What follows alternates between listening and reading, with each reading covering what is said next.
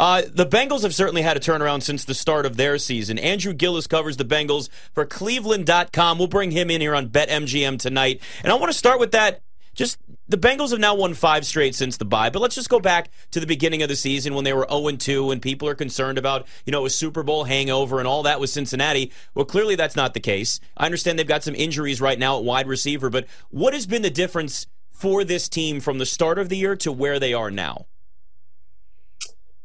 Yeah, I mean, you kind of look at the first two games of the year, like you mentioned. That first game against the Steelers, it was just a comedy of errors. Joe Burrow threw four interceptions. You don't see Joe Burrow throw four interceptions in a game. You know, I look back, going back to high school, I don't think he's ever done that. It was just a weird game. He was coming off an appendectomy. He hadn't played in the preseason. Four of his five starters in the offensive line had not played. To, they had, you know, they were new.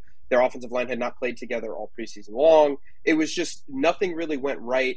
Then that Dallas loss, you go down to Dallas and you lose there. That looks a little bit better than it did at the time. I know Cooper Rush was a starter there, but since that day, they've kind of evolved their offense. You know, I think that they were trying to run the ball you know, almost too much. They were trying to get Joe Mixon involved and really kind of slow things down and really kind of make defenses come out of two high shells. Now they've basically said, okay, we've got Ja'Marr Chase and Tee Higgins and Tyler Boyd.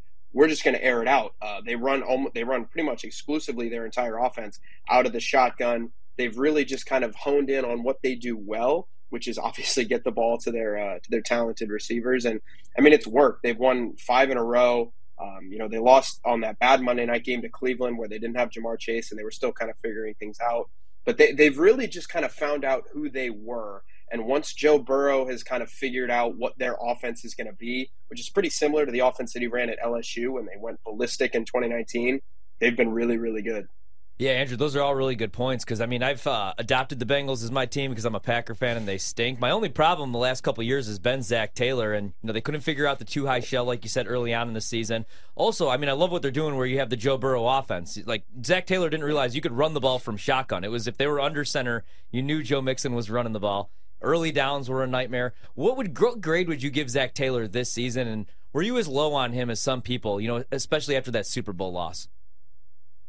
Yeah, that, that's a really good question. Um, you know, I, I, I, give Zac Taylor an A minus at this point. Um, the only reason it's not higher is because you do have kind of those weird losses where you look at the schedule and you're like, man, wonder what this season looks like right now if you're able to beat the Steelers, a team who was just not very good, or beat Cooper Rush, like I said, or you know, not not lose by two on the road to Baltimore. You you can just kind of go down the line and, and nitpick some things, but like you said, there were a lot of people who were kind of out on Zac Taylor and kind of said, "Oh well, it's Joe Burrow, it's this, it's that, it's the other." They've adapted really well this season, and he deserves a lot of credit for that because of you know if we're going to do this whole thing where where fans are going to say, "Oh well, the coach does this wrong, the coach does that wrong," we got to say when the coach does a lot of things right, and you, you're right, they've adjusted well throughout the year. You know, I look back to that Baltimore game on Sunday Night Football where you know they only scored 17 points, they lost but they kind of figured out their running game out of the shotgun. And I think that that was kind of a nice little turning point for them. Uh, the next week in New Orleans, they kind of figured out that, okay, now we're going to add RPOs and we're going to add things to the offense. They've just progressively added more and more things to their offense to make them more dynamic. And Zac Taylor deserves a heck of a lot of credit for that. What do you think about this game against Tampa Bay? Because to me, it feels like there's got to be a lot of bulletin board material Cincinnati's going to be raring to go. To me, I personally like the first half just because I like the key number, and the Cincinnati Bengals have been 3 0 against the spread in first halves in their last three, but also Tampa Bay has been really awful in terms of starting games. Just how do you think Tampa's going to try to attack Cincy, and how much do the injuries uh, to key pieces on the Bengals affect this matchup? Yeah, by the way, love the first half, first quarter line that you mentioned there. Um, you know, the Bengals are one of the rare teams in the league where they like taking the ball first. They like starting with the ball because in those first two games that we were talking about earlier, where they lost, they started on defense and they kind of thought that that forced them behind the eight ball a little bit. Now they like to start with the football. So pretty much every game, you can guarantee that they're going to have the ball first.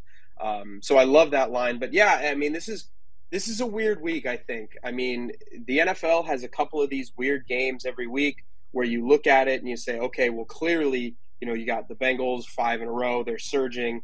I mean, the Buccaneers just lost 35 to 7 to Brock Purdy. Like this is this is not a game where you look at and go, okay, well clearly, you know, uh, you know, I'm going to take the you know the Buccaneers because they're home, but I I have a sneaky suspicion about this one because the Buccaneers have a lot of injuries. Um, you know, they're uh, Antoine Winfield questionable, Tristan Wirfs questionable, Sean Murphy Bunting questionable, uh, Julio Jones questionable. You can kind of go down the line. Vita Vea is not going to play. Carl Nassib's not going to play.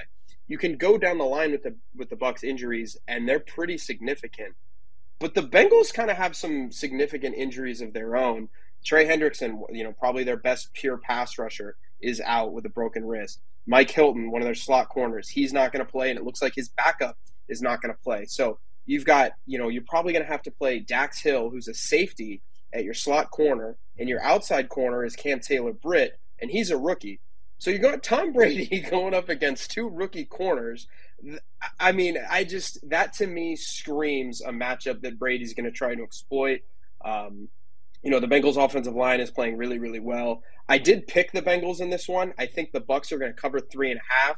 If that line goes down to three, I would take the Bengals. But at three and a half, just this gives me one of those. It's just I have this weird feeling where it's going to be a lot closer than people might think because yeah, the Bucs are really hurt, but the Bengals have some injuries too. You don't know what I mean. Tyler Boyd's finger, his middle, his left middle finger, the bone was sticking out of his skin six days ago. Now he's going to play receiver.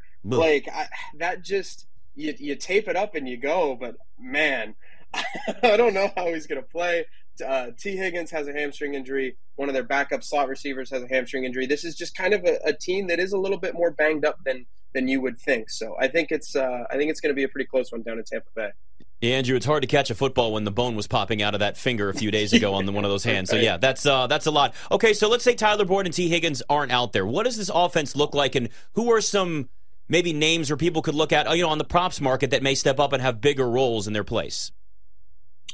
Well, if I mean, if those two guys aren't going to play, um, hammer Ja'Marr Chase and Obviously, keep hammering yeah. Ja'Marr yeah. Chase. Um, you know, last week when when they didn't have um, when they didn't have T or, or Tyler Boyd, I mean, T, like Tee Higgins had to see, he joked he he snuck onto the field for the second play of the game because he wanted to play, and they had to yank him off the field real quick. So Tyler Boyd hurt in the second play. What happened? Ja'Marr Chase, 15 targets, 10 catches, 120 yards, and a touchdown. Um, I, I, really like it, it really there, there's not a number that would scare me off unless you hit like I don't know 12 catches and like 150 yards. I'm I would really go hard on Ja'Marr Chase if those two guys are not going to play, but it does look like they're going to. Um, so I, I would kind of keep that in mind and, and, tread lightly there and just kind of monitor that that injury status as inactives come out. And I guess that would be like three o'clock on Sunday.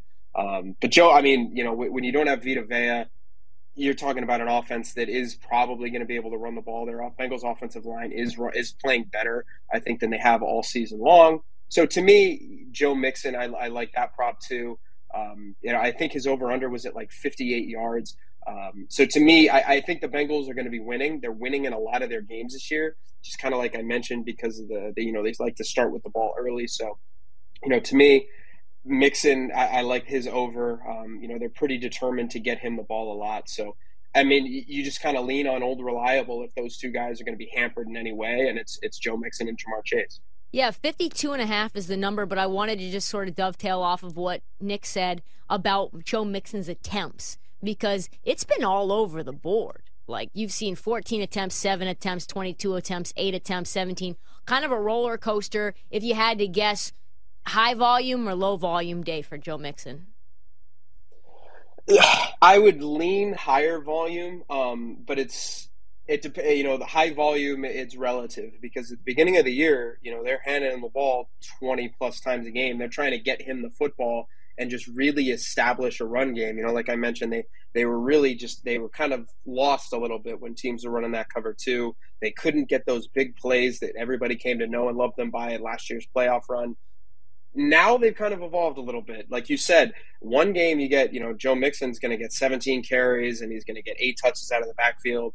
And then the next week they go down against Cleveland and he gets uh, something like seven carries. That's just not, it, it, he's not been reliable in that regard. But I think this week they're going to, they're going to lean on Joe a little bit because like I mentioned, Tyler Boyd, who knows what's going on with his finger. Tee Higgins, he's still kind of coming back from a hamstring injury. So to me, this this just screams, you know, Joe Mixon, take his overs on attempts, take his overs on yards. Because, like I said, I think it's going to be close, but I think the Bengals are going to kind of have a steady lead throughout, and that just kind of lends itself to trying to run the ball as much as you can and burn some clock. Andrew, I asked you about uh, Zac Taylor before, but I'm a big fan of uh, Lou Anarumo. I don't think there's a better uh, defensive coordinator at making halftime adjustments. You go back to those games against the Chiefs where he's dropping eight against Patrick Mahomes and Darren Andy Reid to run the ball. Do you think he gets a head coaching gig or at least some looks this offseason? You know, again, like how impressed have you been with him? Yeah, well, so the the head coaching question is interesting because he's never been a head coach before, and I think that that's kind of one of those things where – you look around the league and defensive coordinators that do a really good job are still not as attractive on the market as mm-hmm. a guy who knows a guy who coached Patrick Mahomes or something like that. you know, it's always yeah. kind of one of those things where the you know what what a team owners want, what a GMs want. They want a guy. Okay, what can you do for our quarterback? What can you do to get this quarterback in here? So you know, to me, I, the the head coaching thing is interesting. I would lean no at this point. But again, he's done such a good job that you have to consider it because look at the Bengals. Look at the Bengals depth chart. Like, yeah. you look at the okay, Trey Hendrickson, pretty good. You know, like he, he's a really really good pass rusher. Um, Sam Hubbard, really good all around defensive end, great run stopper. This, that, the other. And you go down the list, Logan Wilson, good middle linebacker. But there's you know DJ Reader playing at a Pro Bowl level on the D line but there's not a guy that you look at and say he, you know, he erases mistakes of everybody else. You know, there's not a Jalen Ramsey where you can say, okay, we're going to put everybody else on the other half of the field because Jalen Ramsey is going to put everybody on lock on this side of the field. They don't have that elite level, all pro level, you know, offensive coordinators are terrified level player on their defense. And that's what's been most impressive to me. They play really sound football. They're really, really good in just in their system. They've all kind of played together for a few years.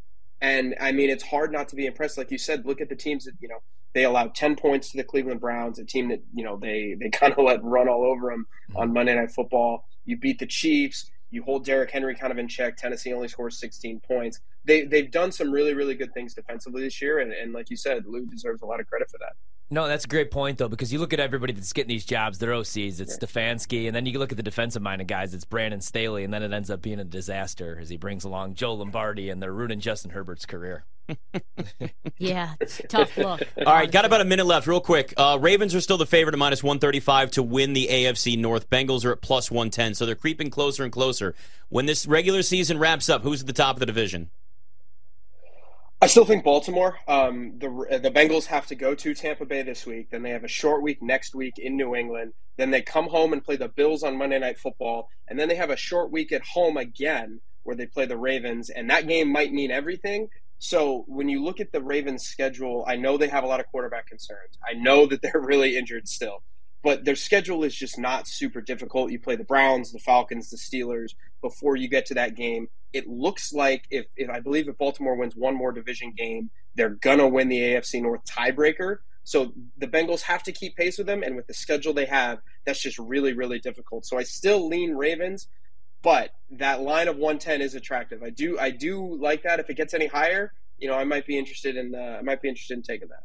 Yeah, I like hearing that because I've got a uh, Ravens Eagles two team parlay for division winners. So I need both of them to win. So I'm going to have to root for the Ravens the rest of the way. Though I love the Bengals. I love Joe Burrow. I was on their bandwagon week one last year and what they did against the Vikings in overtime. And I said, something's different about this team. And clearly that's the case. Andrew Gillis covers the Bengals for Cleveland.com. Appreciate the time, man. Thanks for coming on. Yep. Thanks for having me, guys. Really loved it. Thank you.